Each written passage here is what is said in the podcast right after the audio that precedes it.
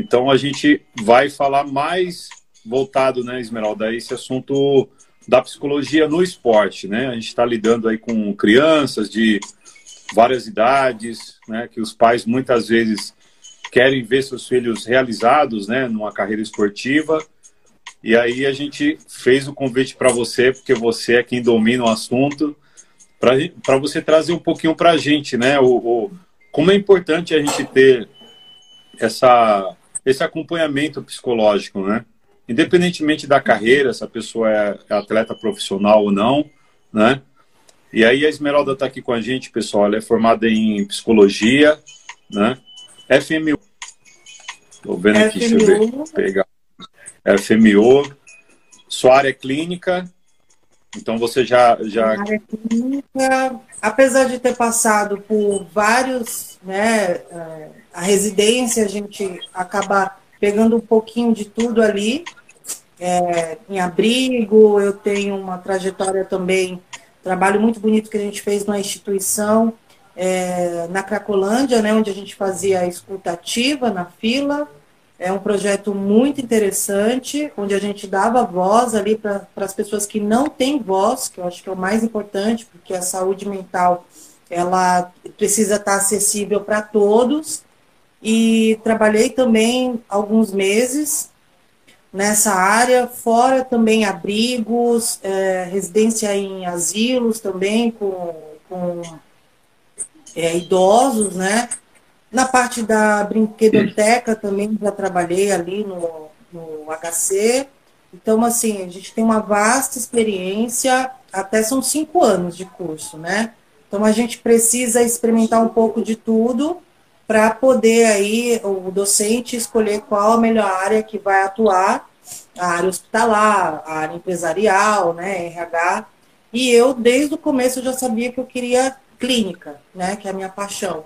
Então a gente permeia um pouco por todos os campos, assim, tem a questão da psicologia social, né? E eu sempre entrei na faculdade sabendo que era clínica, então eu acabei já desde o começo focada e agora eu atuo na, na, na clínica, né? Atendendo é, diversas idades aí, eu acho que o meu paciente mais jovem tem seis anos, né, dos 6 aos 75 anos, mais ou menos, né, então é bem, bem grande, assim, bem, bem vasto a, a, essa questão da idade e até mesmo sobre os transtornos também, que, dos quais que eu acabo trabalhando, né, a gente tem autismo, é, toque, depressão, ansiedade, são vários quadros.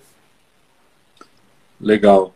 Esmeralda, a gente, como eu coloquei o tema, né, a respeito de psicologia no esporte, o, nos seus atendimentos, você já tem presenciado alguma coisa, algum trauma, né, de, de pais relatando algum problema de, com seus filhos, né, na questão de disciplina, é porque, como eu, eu falei instantes, né, a gente vê muitos pais tentando realizar sonhos através dos filhos, né, e o que que você já viu algo é, desse tipo no você clinicando nos seus atendimentos, mesmo que, que sejam dúvidas, sabe, de pais que te, se já te procuraram, olha, você orienta o que quando um filho não quer desenvolver uma atividade física ou esportiva? Você já teve, nesse caso, alguma, algum questionamento desses pais?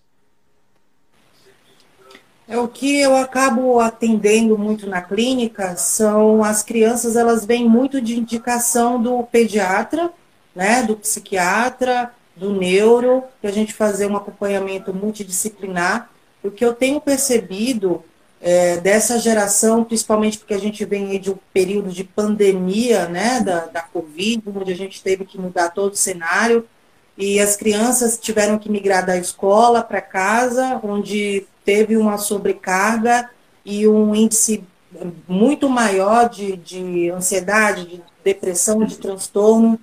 A gente até tem uma, um nome que eu não gosto de usar, é, essas nomenclaturas que acaba rotulando, não é o ideal, porque a gente trabalha o sujeito na sua singularidade, é, são as crianças pandêmicas, né, que nasceram aí na geração da pandemia. Então, o que a gente percebe é que isso fez muita falta para as crianças, porque elas tinham acesso aos esportes na escola, principalmente o contato com a, a questão da educação física, e isso ficou muito restrito, muito privado, e a criança, ela precisa se exercitar, ela tem muita energia, então ela é, precisa jogar bola, vôlei, natação, e isso teve um reflexo muito grande na saúde mental dessas crianças e dos pais também, que acabaram ter que pegar essa demanda, né? Porque o cuidador ele não é professor, então ele acabou tendo que ser pai e cuidador e professor ao mesmo tempo. E tem a questão da, da tecnologia também, nem todos têm acesso a um computador em casa, é, a, a, uma rede né, de apoio. Então, isso tudo mexeu muito com todo mundo, a questão da, da pandemia e do que a gente chama de homeschooling, né? Então, o que eu pude perceber é um quadro que é, é muito alertante para mim, que nos atendimentos eu, eu fico bem alerta que os pais eles chegam apavorados é, porque eles acreditam que o filho tenha o TDAH, né? Que é aquela criança que se mostra mais agitada, né? Tem dificuldade no, no foco ou hiperfoco também. Então, qual que é o meu trabalho ali? Além de estar é, é, com a escuta né, bem afiada na questão do transtorno, eu recebo esses pais também, que, que vêm muito desestruturados por conta da sobrecarga da pandemia, que acabou tendo que fazer no home office ali. O que, que acontece? Muitos pais acreditam que seus filhos desenvolveram é, transtornos, por exemplo, toque, TOD, é, o TDAH, que são transtornos é, que eles é, praticamente eles vão falar ali do, do comportamento é, excessivo e agressivo da criança.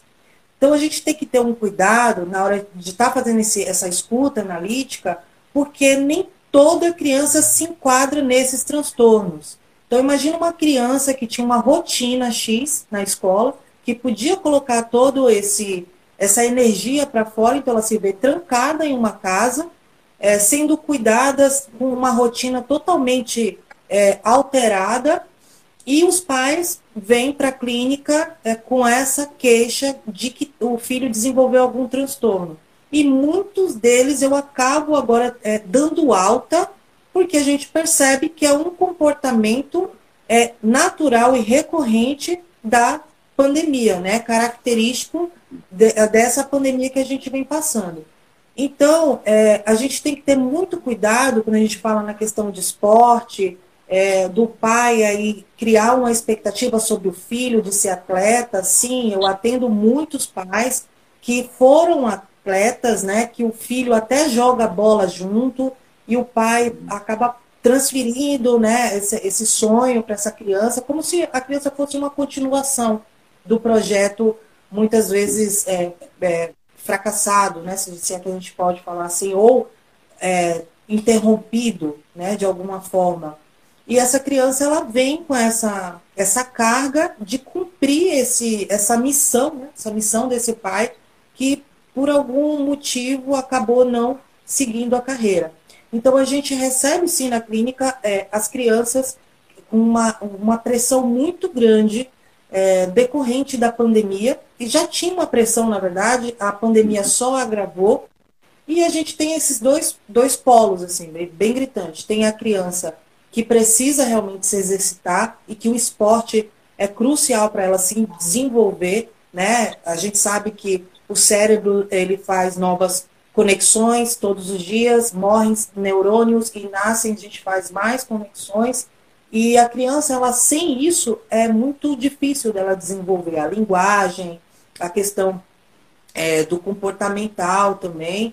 E a gente vem com, com, esses casos, né? Primeiro a escuta com o pai, que a gente faz um pré-atendimento, uma escuta com esse pai que chega aflito, e, é, e a gente sabe também na psicologia que a criança, ela é um sintoma da relação. Ou seja, muitas vezes eu acabo direcionando os pais para uma terapia ou de casal ou cada um individual, e essa criança eu acabo dando alta, porque é muito mais reflexo dessa relação é, que não está alinhada, né, que oscila, que não há diálogo, do que de fato com a criança. Mas a gente recebe sim, é, é muito recorrente esses pais projetarem nos seus filhos esses sonhos como se, se os filhos fossem é, continuação de, de um desejo, de um sonho do próprio pai. Né? E o, você tem, o que, que você pode falar também, Esmeralda, na questão assim, agora a gente vai falar daquele, daquele jovem, né, daquele atleta, digamos assim, ou profissional, ou amador, né, que de repente mora até em, em situações de periferia, de comunidades, e aí não vamos dizer assim, não vou dizer de um, de um dia para o outro, né, de uma hora para outra, mas ele, ele passa através até do próprio, né, a gente está aqui no Brasil, onde o futebol abrange assim todas as classes sociais, né, e a gente de repente tem muitos jovens, né, saindo aí com, com pouca ou, ou nenhuma estrutura familiar, e aí daqui a pouco você já vê esse jovem é, fazendo uma viagem internacional, já representando o país dela, né, através de jogos pela seleção brasileira de futebol. O que, que você pode falar é, de, da importância, né, de, de, como que essas pessoas elas poderiam buscar um, um apoio psicológico, psiquiátrico, né, até para ter esse preparo mental, já que esse jovem, né, essa, esse atleta, ele vai ser exposto, exposto, né, a forte cobrança. A gente sabe que o futebol no Brasil, né, é o esporte mais mais apaixonante de todos, né, digamos assim. E aí o que que o que que você como psicóloga, né, até orienta para quem está nos assistindo? Essa live vai ficar gravada, a gente vai ter aí a divulgação dela em, em nossos canais, né? Eu creio que você também vai ter pessoas que vai te perguntar a respeito, né, do que você está falando aqui hoje. E qual dica que você dá para essas pessoas, né, que sonham aí muitas vezes mudar de vida no esporte e que não tem esse preparo mental, psicológico, né? Porque além da cobrança ser maior, né? Porque em vista agora, se você é diferente você jogar futebol com os coleguinhas lá do seu bairro, né? No campo de várzea, ou o atleta de futebol amador, que é aqueles jogos finais de semana, né? Contra times ali da região onde ele mora. E outra coisa é ele não ter um preparo psicológico e mental para enfrentar justamente as cobranças né, que passar na, na, chamada peneira de futebol, né, que é justamente onde são realizados testes, e aí os jovens que têm mais habilidades acabam sendo aprovados nesses testes, e ali, por isso que eu, eu volto a falar, né, do dia para a noite, esse jovem ele já está muitas vezes até viajando para fora do, do, do país, né, até para assinar contratos multimilionários, tem diversos, Luiz Esmeralda, diversos exemplos no, no, futebol no Brasil e no mundo é, de jovens com inferior a 18 anos que já têm compromissos firmados com clubes do exterior. Só que quando a gente vai ver, não nesse momento, né? quando a gente vai ver daqui uns 5, 10 anos, esse jovem ele não teve a, a, aquela carreira né, de sucesso muitas vezes. Foi um boom, né? foi um cometa. Ele surgiu já veio essa proposta, ele acaba aceitando, muitas vezes por necessidades do, dos pais, né, econômica, financeira, e você como psicólogo, que, como que você vê essa estruturação né, de jovens, é, pessoas que têm um sonho de se tornar atleta de futebol ou praticante de demais atividade esportiva? Como que você vê isso como um transtorno? O que, que pode vir a, a, a gerar né, na, na, cabeça dessa, dessa pessoa, no caso. Não uhum. sei se ficou claro, assim, eu, eu quis contextualizar Sim. só para você entender, né, a, já que a gente está falando da psicologia no esporte. Sim, super claro. O que acontece? A psicologia no esporte ela é muito recente, né? Até mesmo uhum. por conta é, dessa foi observada essa pressão nos jogadores, onde a gente é, entendeu ali que tem um, um declínio no, no, no, desempenho do, do jogador ou do atleta. É, tem algumas questões que eu gostaria de trazer para a gente até assim debater. Fica à vontade, primeiro, uhum. a, a, primeiro é a conscientização do país onde a gente vive, onde o esporte ele não é, é patrocinado, ele não é, é ele não é, é, Me fugiu a palavra. Bom, ele não é. patrocinado, vai, vamos falar assim. Tá. E tem a questão da realidade, como você falou, das comunidades. Geralmente, esse menino, né, a gente tem muito, muito, muita diferença gritante. Nós somos um, é, seres biopsicossocioculturais, né, primeiramente, então é, é muito complexo, não tem como pegar um menino de uma comunidade né, que, tem, que não tem acesso a, ao social básico, à alimentação, à educação, à própria saúde. Então, ele já vem de forma precária. Eu, eu poderia aqui falar até que é um, é um milagre né, essas crianças saírem das suas comunidades e, e irem é, jogar em outro país. E são vários os impasses. Né? Primeiro que essa criança ela perde a, a infância dela. Né? Ela perde a infância dela no sentido subjetivo, no sentido lógico da coisa. A gente sabe que muitos jogadores, a maioria deles acabam jogando em algum time e só vai investir nos estudos depois que conseguem uma carreira, né, que consegue aí estabilizar a carreira. É, muito deles são analfabetos, né, casos de jogadores que têm acesso ao, ao dinheiro, à fortuna e depois perde tudo. Então, por que, que eu estou dando essa volta aqui? Para a gente ver o quanto que a gente é despreparado para acessar uma coisa que a gente deseja, porém a gente não domina. Né? Então, tem essa criança que é jogado nela, é, a questão do herói, porque a gente sabe que a criança vê no adulto, ela projeta no adulto, ela pega o adulto como referência, então o herói para ele é o, o Neymar, né? Então, assim, eu, eu quero ser igual. Só que entre ser o ideal e o real, a gente tem um nível, assim, uhum. exorbitante.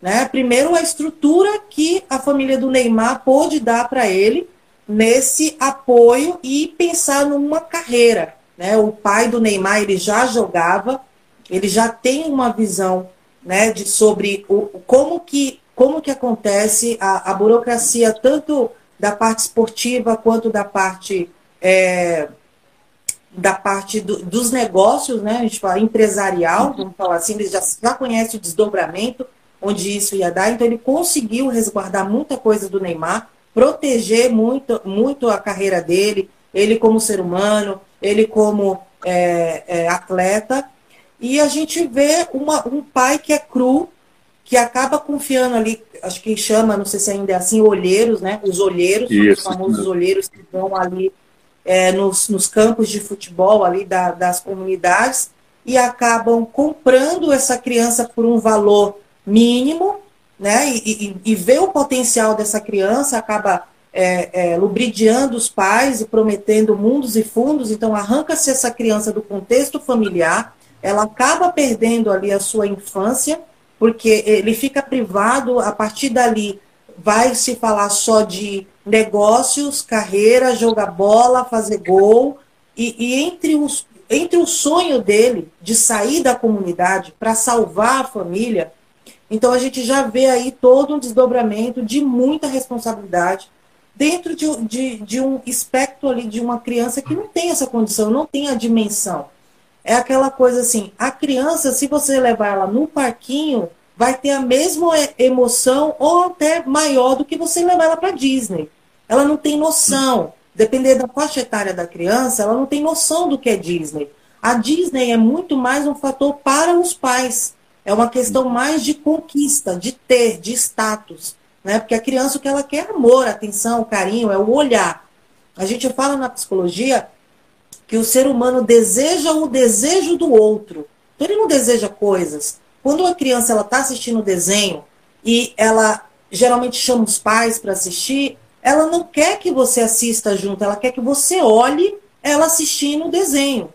Então, naquele uhum. momento, ela passa a existir para o olho daquele pai e torna-se sujeito.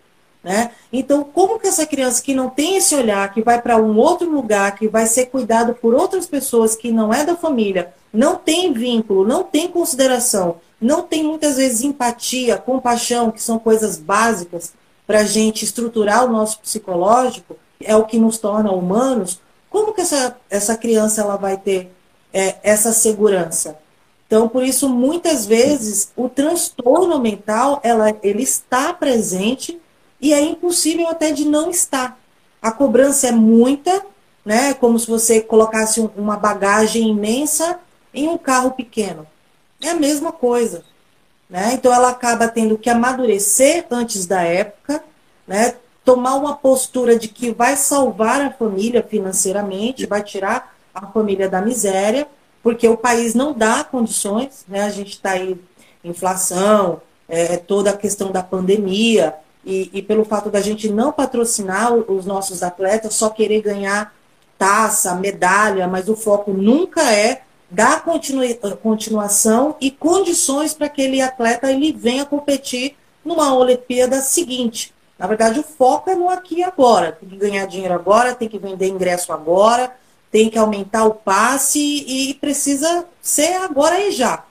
Então, assim, esse, esse ser humano, essa criança, esse adolescente, esse adulto, é impossível ele ter saúde mental se ele não tiver essa estrutura, esse acolhimento. Por isso que muitos desistem, muitos perdem a cabeça, muitos acabam se tornando adictos, né? A compulsão ao álcool, a compulsão às drogas, a compulsão até a questão do sexo também, né? Em, em excesso. Então a gente vai abrir aqui uma possibilidade de, de, de questões para trazer em debate, mas de fato a gente não tem essa estrutura, né? O país não dá, é totalmente diferente lá fora. Aí você vai para fora, você tem que aprender uma língua, né? Você perde a sua língua materna e aí você tem que é, é tudo é, é tudo muito. É por isso que eu falo praticamente eu vejo como um milagre uma criança sobreviver dentro de tanta pressão, né? Sim. Esmeralda, eu vou dar um tempinho aí para você tomar uma água e dar uma boa noite aqui pro pessoal. Pessoal, eu estou desativando os comentários aqui porque o Instagram ele ainda não, né, não tem aquela estrutura que a gente vem insistindo aqui. Você ajudar a gente a bater mil inscritos no nosso canal do YouTube. O link está fixado aqui, ó, justamente a nossa página do Ataque 77, justamente por conta de estrutura, né? Às vezes a gente quer interagir com vocês, ler as perguntas, por isso que eu deixei fixado aqui ó, na mensagem, né? Para você, se tiver é, perguntas, manda aqui na caixinha do Instagram. Ele é um balãozinho com interrogação é só você clicar ali, aí no finalzinho da live a gente vai dar uma pausa, vamos tentar ler algumas perguntas aqui, porque a interação de vocês é muito importante. Nós não estamos, não estamos falando de um assunto né, é simples, é um assunto muito complexo.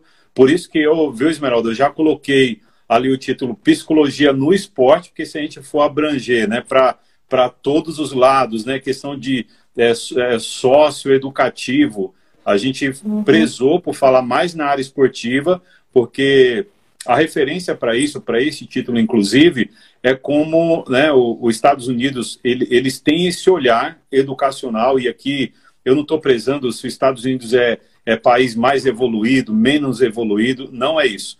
Os Estados Unidos, né, para quem não, não conhece um pouquinho, eles dão uma base, né? Então a criança ela entra na, na, na escola, no ensino fundamental, médio, até a universidade, onde ela tem já de suporte uma bolsa de esportes. Então, é mais ou menos assim: se quando ele chegar né, no, no, estágio lá do college, ele alcançar uma graduação, no mínimo assim, ou ele sai médico ou jogador profissional de basquete, ou jogador profissional de futebol americano. Então, essa é a diferença, foi isso que a Esmeralda acabou falando aqui, né?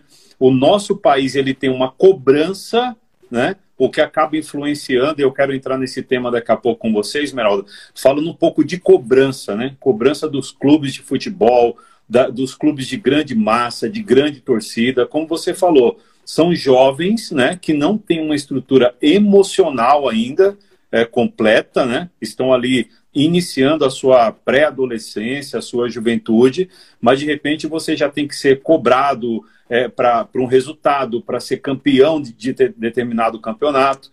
Isso gera uma sobrecarga. E quando você olha para países europeus, para países né, do continente norte-americano, você vê essa disparidade. Então você, eu posso citar inclusive aqui o nadador, né, olímpico Michael Phelps dos Estados Unidos, né? O que esse cara já ganhou de medalha olímpica é, foi um absurdo, né? Então quem, quem pesquisar a carreira dele vai ver mas lá atrás, quando ele estava, sabe, no ensino fundamental, médio, indo para o college, é, tem, ele já tem um acompanhamento. E é disso que a gente está tratando aqui. Então, será que não é uma coisa mais nossa, cultural, né, Esmeralda, de cobrar essa resposta imediata, que a pessoa tem que ser boa em tudo que faz, ter o resultado de excelência, ser forte o tempo todo. Né? Eu te marquei em duas publicações, né? São, são matérias até um pouco.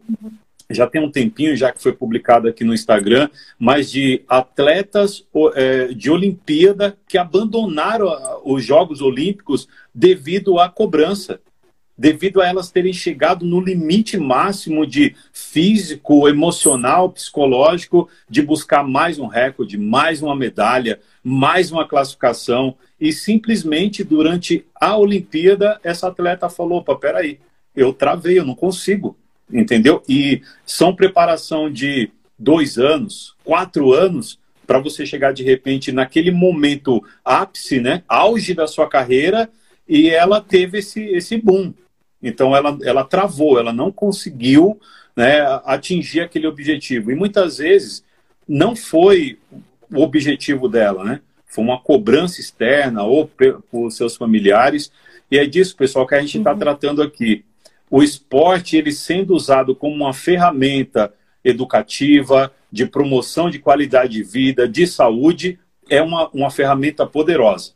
Agora, quando há uma cobrança excessiva, sem requerer uma estrutura mínima né, para essas pessoas que são seres humanos, a gente está falando justamente disso, né? Desse, desse trabalho, dessa campanha de divulgação. Quantos atletas aí, a Esmeralda acabou de citar, se tornam alcoólatras, né? se tornam adictos, né? usuários de entorpecente, porque vira frustração. O que era sonho vira frustração. O que era carreira virou decepção, né? Então, só para contextualizar aqui tudo né? que a Esmeralda falou até agora. É, é o próprio Sim. atleta, né? Sim, justamente. Pessoal, dando uma boa noite aí para todo mundo que está chegando nessa live agora. Muito obrigado. A gente está aqui com a Esmeralda, psicóloga. Né? Ela, a gente está falando aqui sobre vários temas, mas a gente está tentando focar na psicologia no esporte a importância do acompanhamento, da orientação de atletas, sejam eles amadores, profissionais, né, que a gente, nós não temos essa estrutura, como a Esmeralda sempre está pontuando aqui, né? É um país que, na parte educacional, né, Esmeralda, se a gente for ver, né, preparação, professores pessimamente remunerados, né, uma, uma, uma categoria assim é, é, excepcional de excelência, né, que ele, eles querem se dedicar a, a, a ao aprendizado, né? ensinar as pessoas, mas a estrutura é mínima. Então, muitas vezes tem uma integração com o esporte, mas como é que você faz? Você tem a cobrança para o resultado, mas você não tem, de repente, né, aquele atleta falando, opa, peraí, então se, eu, se não for, der certo no esporte, mas eu tenho minha carreira profissional, por isso que eu citei aqui no caso dos Estados Unidos. Se você quiser complementar a partir daqui, Esmeralda, fica à vontade aí, só para pessoal está entrando agora, eu ativei os comentários aqui. Já tem perguntas chegando. Pessoal, muito obrigado. No finalzinho, a Esmeralda vai divulgar aí as, as redes dela. Todos os dias ela posta uma dica. É, você pode procurar ela também para uma orientação. Se você está nessa live e conhece pessoas, independentemente se pratica alguma atividade esportiva ou não, né, pessoas que aí quer uma orientação, precisa de uma ajuda, não espere essa pessoa, né, que ela vai escrever na Esmeralda um bilhetinho, né, eu preciso de ajuda, porque dificilmente isso vai acontecer. E aqui eu passo agora a palavra para a Esmeralda, é, de tudo que eu contextualizei, se você quiser pincelar alguma coisa ou complementar, você fica à vontade, eu, Esmeralda. Uhum. Então, a gente precisa frisar que o esporte ele salva vidas né? Não é para destruir, é para salvar, assim. E, e, nós somos seres sociáveis. A gente não, não vive sem, sem a troca, sem o grupo, sem a equipe, sem o olhar do outro. Você, você só existe porque tem alguém que olha para você, né? Então, se a gente passar desde o momento que a mãe deseja é, engravidar, ter aquele bebê, então ali já tem um sujeito sendo aguardado por uma família para ser acolhido. Então, olha a complexidade que é você é, é, é, se sentir pertencente. né, para poder valer a pena. O que, que acontece? A gente está falando aqui da importância do setembro amarelo, alertando a questão do suicídio, porque eu não sei se você já percebeu, mas é proibido escrever suicídio, eu ainda Sim. não entendi, ainda não entendi, né? Até hoje não entendo porque que é proibido escrever. E a, a, a, os números da OMS só aumentam cada vez mais e a gente entra no embate de será que se eu tiver tudo. Não, os países europeus né, de maior é, é, poder aquisitivo, a gente pode falar assim, tem um índice muito alto de suicídio, então a gente já prova para a gente mesmo que não é a questão do ter, porque tem lugares que eles têm tudo e ainda assim ocorre o suicídio, porque o suicídio é um buraco na alma. Né? O suicídio é aquele momento que você já tentou de todas as formas passar por esse processo subjetivo e você não consegue, você não vê saída. Então, para você, o problema é enorme. E a gente sabe que muitas vezes na terapia são coisas que, para a gente que está capacitado a trabalhar com isso, são coisas que a gente consegue ali é, fazer o manejo. Mas para quem está dentro do suicídio, realmente não há saída. Então, é, é nesse ponto, né? E aí tem outros fatores, a família não tem muito contato com a família, é, tem a questão também é, do bullying, da sociedade que não aceita o, o, a, o ser diferente, conviver com o diferente. Né? Então, isso tudo vai acarretando uma série de transtornos mentais que a gente vai achar aí no CID, no DSM, e conforme a, a cultura e a sociedade vai mudando, infelizmente vai aumentando o número de transtornos mentais no DSM. A minha linha, que é a, a psicanálise, o que, que eu faço? Eu, eu é, é, consulto o DSM, mas para eu entender como é que aquele profissional está me passando o paciente, né? Que é o psiquiatra, que me passa para eu saber a medicação que está usando, como é que eu vou fazer o acompanhamento. Porém, para a psicanálise em si, quando a gente fala de suicídio, de sujeito, de pessoa, a gente vai trabalhar a pessoa singularmente, não mais um número do DSM, né? Então, o que acontece? É, na psicanálise, é interessante trabalhar um exemplo, é o transtorno bipolar. O que, que é o transtorno bipolar? São dois polos. Ora você está aqui, ora você está aqui. Então, qual que é o nosso trabalho do manejo? É trazer o paciente para mais próximo possível de uma realidade que ele consegue é, conviver dele mesmo, né? Tentar ali é, cessar a angústia, mostrar é, ferramentas, é, é, mostrar o quanto que tem potencial para é, trazer ele para a realidade e fazer com que ele mesmo saia desse processo. Porque não existe cura, né? Para isso. Não existe cura para o toque, não existe. Isso é um comportamento. Isso também demanda muito da cultura. Então, se eu tenho uma cultura capitalista, uma cultura onde fala que eu tenho que comprar para ser, que eu tenho que ganhar troféu, medalha, senão eu não sou nada, eu tenho que ganhar uma partida, eu tenho que fazer parte de um clube, um clube aí famoso, Qatar, sei lá, enfim, todos esses, né, que, que tem poder aquisitivo muito alto, o que, que acontece? Eu esmago o meu eu. Eu esmago o meu self. Ou seja, eu não sou nada. Eu não sou ninguém. A minha singularidade não serve para esse mundo. E aí é onde entra a questão do suicídio. Né? E o que, que acontece? É, muitos desses atletas, é, infelizmente, alguns clubes e, e técnicos ignorantes, no sentido ignorante de ignorar o saber, né, que, que não busca aí se aprofundar, para até ter um atleta muito melhor do que ele está ali tirando né, de rendimento do atleta, ele começa a fazer rivalidade. Então ele começa a fazer triangulação, que a gente chama, é, por exemplo, para falar que um determinado jogador de um time é melhor que ele.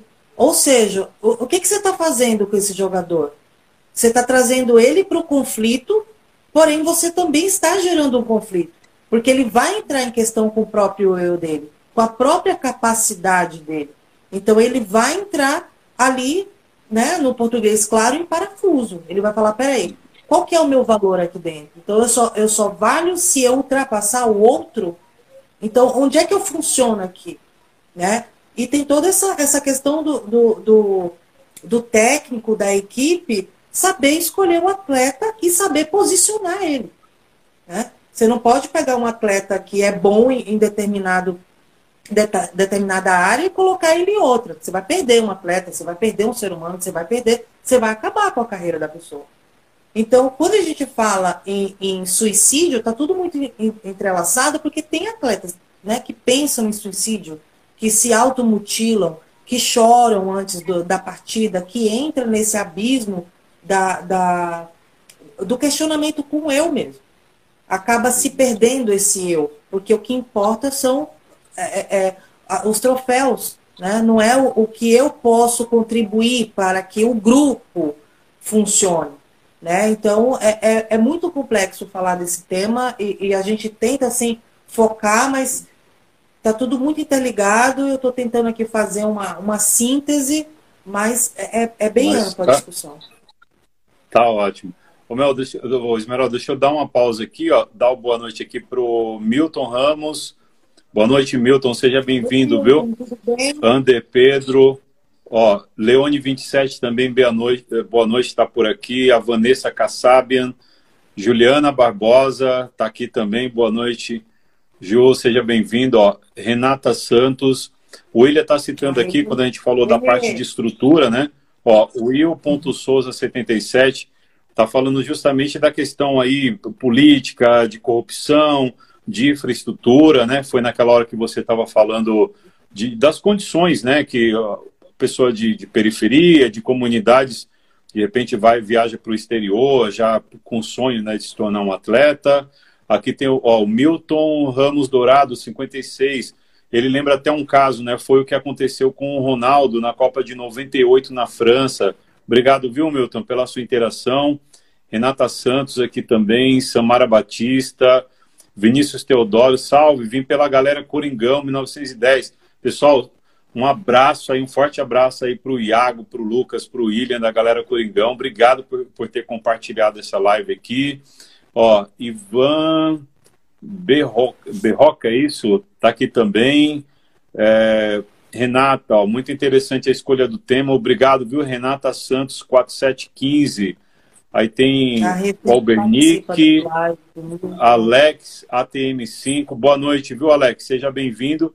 E eu fixei aqui, Esmeralda, até o que a Renata Santos 4715 está falando, né? O esporte é muito importante, tanto para o corpo como para a mente. É que eu fixei aqui, tá, Renato? O que você falou, até tirei lá que estava pedindo o pessoal compartilhar essa live. Pessoal, lembrando, estou aqui hoje recebendo a Esmeralda, psicóloga, né? Dei um tema para ela, para a gente falar sobre psicologia no esporte a importância né, da campanha do setembro, setembro Amarelo. Né, muitas, já fui em muitas redes sociais, tá, Esmeralda, hoje o dia todo, pessoal até questionando, né? O que, que adianta fazer a campanha de um mês e o restante do ano? Né? O que, que, que vai. A maior hipocrisia de todas, né? Eu, eu já trato isso como, como assim: é melhor você falar um mês do que você nunca falar, né? É melhor você estimular uma campanha, né? é, como tem as outras campanhas, ou seja, da própria Associação de Psicologia, né, de Psiquiatria do Brasil, com outras frentes aí. Então é muito importante a gente falar de saúde sim, viu, Renato? Ó, é, uma tal de Marina está aqui pedindo um salve. Ô, salve, Marina! A salve, Marina! tá mandando aqui. Obrigado, viu, Renata? Obrigado pelos parabéns. A gente é que agradece a presença Obrigada, de todos vocês aqui. Tá? Já deve ter pessoas aqui, inclusive, que seguem o trabalho da Esmeralda também, tá bom? Então, Esmeralda, vamos, vamos só, quero só direcionar o papo aqui, a gente já falou um pouco sobre estrutura, né? Vou falar só um pouquinho assim, comportamento... Objetivando a personagem que leva a gente, e se a gente não perceber, a gente não volta. É, por isso que eu defini o tema aqui, senão a gente vai passar a madrugada aqui e não vai, não vai sair disso, né? É, uhum. Como a gente está falando, eu falo muito de futebol, psicologia no esporte, e a gente sempre acaba né, é, pesando mais para um lado nessa esse fiel da balança aí que é o futebol. É, como que você vê nessa área da, da parte de, de, de, saúde mental, acompanhamento psicológico daquele jovem ou adulto que integra uma, uma equipe, né? equipe não é o termo, mas é, essas torcidas organizadas, né? Como, como chamam no futebol. é, socialmente falando, o que, que você tem para falar assim, o comportamento dessas pessoas, né? Que ora no individual, é aquele ser pacato, obedece regras, ele não sai por aí depedrando ônibus, nem metrô, né? não quebra estações, mas de repente ele encontra uma galera, né? aí ele se camufla naquele uniforme, né? porque muitos fazem isso, que a gente tem, tem pessoas de má índole em todas as camadas, né? de, de de, de policiais a médicos e por aí vai. Mas só sintetizando, é, o, que, o que leva uma pessoa né, que é aficionado pelo, pelo esporte, pelo futebol, quando encontra aquela galera e tem aquela identificação, essa mudança de comportamento abrupta, né? Ele já vira aquele Neandertal das cavernas, ele quer sair por aí, ele não aceita né, que outra pessoa é, é, torça para outra instituição a não ser a dele. E como que você vê isso como psicólogo, esse tipo de comportamento, falando não só da torcida organizada, tá? Deixando bem claro aqui, né? Nenhum demérito. Eu estou usando o exemplo porque fica mais fácil você se camuflar no meio de muitos do que você mostrar sua personalidade individualmente. E ali você é a pessoa que trabalha de segunda a sexta, né? E muitas vezes você só se manifesta durante a partida de futebol ou nas estações, na rua. O que, que você poderia explicar para a gente um pouco da parte é, da psicologia? Como que a psicologia vê essa, essa mudança de comportamento, Esmeralda? O que, que acontece? Cientificamente falando, né, é, é, a nossa descendência, como você falou aí da época das cavernas, a gente precisava se defender, né? A gente, nós somos seres né, humanos, e, é, a gente vive em grupo, só que a gente tinha essa questão, porque senão a gente ia morrer. Então a gente precisava ali estar em grupo para se defender. Porém, hoje o cérebro já se desenvolveu, a gente está aí com a tecnologia bombando, porém o comportamento ainda é bem arcaico. Né? É, é, é muito interessante isso, né? Porque a, tecnologia a gente está no iPhone 80, porém o comportamento ainda é o das cavernas. Né? O que, que o que, que acontece? Sim, tem aí um fator né, é, sociocultural de quando um sujeito ele está em grupo, ele é, acaba fazendo com que a agressividade dele venha à tona, como se é, aquilo legitimasse a agressividade. Né? Nós todos temos a nossa agressividade, porém a gente sublima essa agressividade a gente vai tocar um piano, tocar um pandeiro, né? Fazer, pintar um quadro, descobrir Marte, alguma coisa assim. Mas quando essa agressividade, que a gente chama na, na psicanálise de libido, que é uma força né, que a gente tem, que é uma força extremamente criativa, ela não é direcionada, a gente acaba compactuando com alguns comportamentos é, totalmente inaceitáveis, ainda mais agora no século XXI. Né? Mas ainda acontece. O que, o que, que, a, o que, que acontece na, na leitura da psicanálise? Né? É, a gente tem a lei que a gente precisa, sabe, as normas, as leis, que a gente precisa uhum. é, é, atender a elas, porque senão não existe o meio social, vai sair todo mundo matando todo mundo, né? Então a gente precisa obedecer essa lei que na psicanálise a gente vai falar aí da lei do pai, que é a ordem máxima, e na sociedade tem a lei mesmo, né? A lei, a, a nossa que é, que é julgada, né? Que tem um juiz, promotor, advogado, enfim. O sujeito, ele não pode transgredir a lei. Então eu preciso do outro para poder é, dar a desculpa que eu posso transgredir a lei através do outro. Né? Eu vou dar um, um exemplo assim também sobre políticos, né? Um exemplo. Então, assim, quando eu voto em determinado político, é como se esse, ele me representa. Então, eu não posso fazer o que ele faz, mas ele tem autonomia para fazer. Então, eu não posso fazer, porém, ele faz. Ele transgride a lei por mim. Então, a minha pulsão, a minha libido, a minha agressividade, ela acaba saindo de, dessa determinada maneira. Então, eu tenho características é, é, arcaicas, né, é, é bem primitivas, e como que eu coloco isso para fora? Então, eu vou buscar mecanismos onde é, eu posso fazer. Né? Onde é que eu posso, onde é que eu posso ser agressivo? Onde é que eu me escondo? Onde é que eu vou ser agressivo e a pessoa vai falar assim, claro, o outro começou a bater, ele revidou. Então tá tudo ok. Né? Então, assim, vai pagar com a mesma moeda. Então a gente tem um cérebro que funciona, como eu falei, a gente está no iPhone 80, porém a gente não consegue parar, respirar aqueles, aqueles 10 minutos que a gente precisa respirar uhum. para poder pensar na qual, qual atitude a gente vai tomar. Né? Então isso ac acontece sempre na, na, nas torcidas, a gente vê a falta de empatia, a falta de tolerância, né? E, e, muitos deles tomam a frente do próprio clube, né? Às vezes o clube não está nem aí, nem sabe que ele está brigando lá fora, né? Está aí andando de jatinho por aí, enfim, né? Com, com, com os Ferraris da vida. E o torcedor, ele está lá fora brigando por, por, por essa questão de eu procurar onde é que eu vou é, extravasar essa minha agressividade.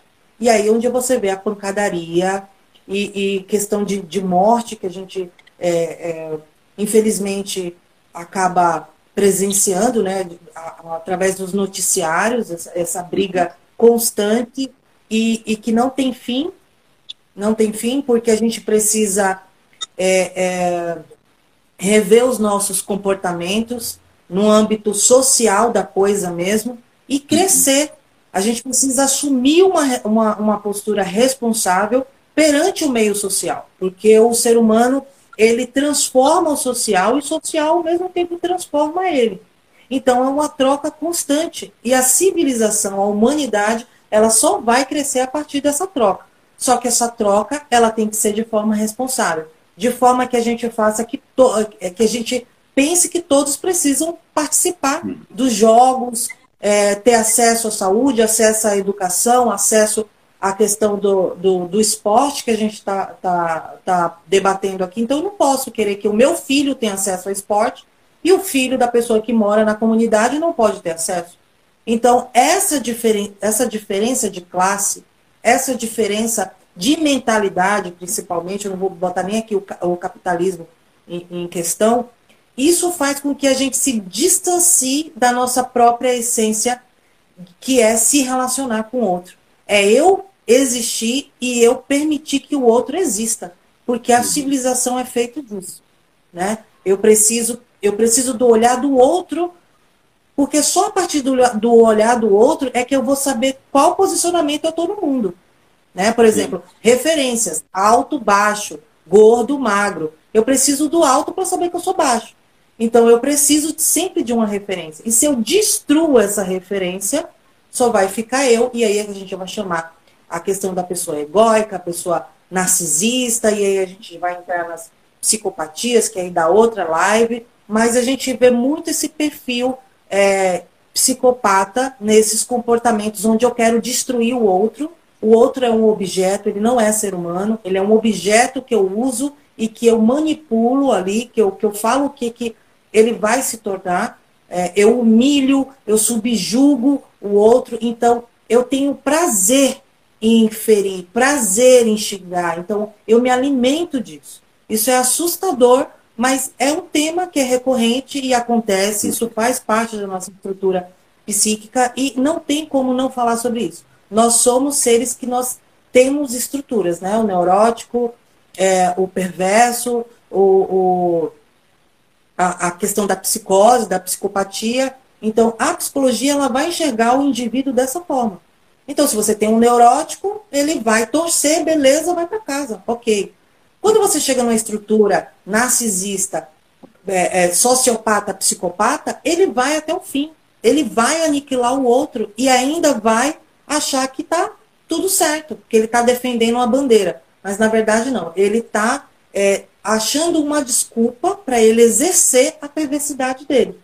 Né? Então, quando eu sou um narcisista, um psicopata, eu não possuo o sistema límbico, que é o que faz eu ter empatia pelo outro, a compaixão pelo outro. Então, quando você vê um torcedor no estádio que ele chega a matar o outro, é porque o outro é um simples objeto. Então, eu não tenho um sistema límbico. Eu subjugo, eu humilho, porque assim eu, eu existo no meu eu, como totalidade, e eu objetifico o outro. né? como se o outro fosse um objeto, um corpo, uma massa que eu posso fazer o que eu quero. Isso é essa forma como a, a psicologia, a psicanálise acaba fazendo uma leitura quando a gente vê aí uma reportagem é, de quebra-quebra no, nos estágios. É, um, é, um, é uma manifestação de um comportamento psíquico estrutural, que é assim que a sociedade ela é, é dividida. Né? Uhum. É, o Esmeralda, em cima do que você está falando, até dar uma boa noite aqui para o André, viu? André, você me perdoa se eu vou falar o seu André.pranica. Ó, eu, como São Paulino, né, ele é torcedor do São Paulo Futebol Clube, estou com dó do Igor Gomes, tá, Esmeralda? É um jogador do, do São Paulo que tem sido excessivamente criticado pelas suas más atuações, ó, entra naquela questão que a gente falou, né, da, da parte psicológica, de preparo, comportamental. Ó, quanto mais críticas e vai, pior ele joga. Só o São Paulo e o futebol tem a perder com isso. Você está vendo ó, o que o André só tá ele, ele só está ilustrando né, o que a gente vem falando. Inclusive, como o André falou, é, aqui, gente, ó, a, a, a liberdade de expressão, a liberdade de escolha né, das pessoas, que a gente vem passando por cima, né, Esmeralda? Esmeralda, a gente finalizar Nossa. essa live aqui. O papo fluiu, nem, nem falou nada. tá bom, mas a gente vai marcar outra live aí, se o pessoal deixar aí nos comentários aí que gostou, vou publicar aqui. Tá bom? Então vou parar de falar aqui para você dar o teu recado. Obrigada a todo mundo, ótima noite, bom descanso. Obrigada pelo convite, espero participar de mais aqui é, hum. temas para a gente debater aqui. Tá bom? Obrigada. Segue a Esmeralda aí nas mídias sociais dela. Vou deixar também no comentário ali fixado as mídias sociais dela. Pessoal, gratidão por cada um de vocês que entrou aqui, que clicou nesse link ou compartilhou. Né? Foi